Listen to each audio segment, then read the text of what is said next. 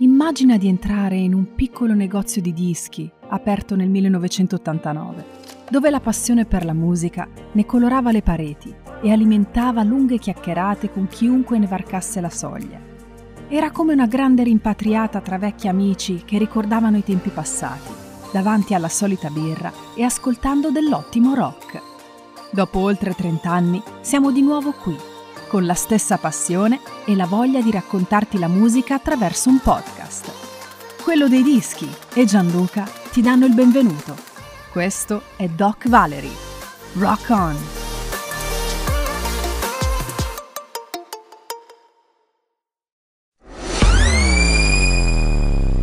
Doc Valeri presenta Time Machine.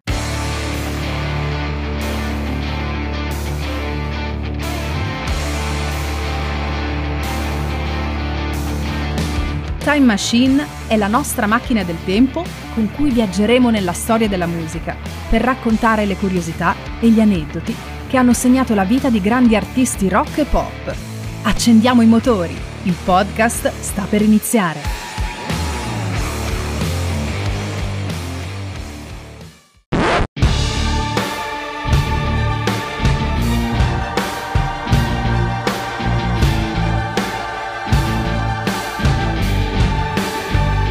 Il 1 maggio del 1966 verrà ricordato come l'ultimo concerto dei Beatles su suolo britannico. Avvenne all'Empire Pool di Wembley durante il New Musical Express Annual Paul Winners All-Star Concert. Si esibirono davanti a un pubblico di 10.000 persone, un numero veramente basso rispetto ai loro standard. In 15 minuti, occupati all'esibizione, suonarono uno dei loro migliori concerti. Questo perché la band asserì di riuscire a sentirsi suonare, cosa che non capitava mai durante il loro tour Beatlemania, a causa delle urla delle fan. Di questa esibizione purtroppo non rimane niente. L'evento fu ripreso alla ABC TV, purtroppo però a telecamere spente, perché non trovarono mai l'accordo con Brian Epstein, il manager della band. Si ritrovano solo le immagini della loro premiazione. Furono 5 i brani suonati alla band: I Feel Fine, Nowhere Man, Day Tripper, If I Needed Someone e I'm Down. Lo stesso giorno, dalle 21 alle 21.50, la BBC trasmise in bianco e nero il film The Beatles at the Shea Stadium, registrato l'anno prima.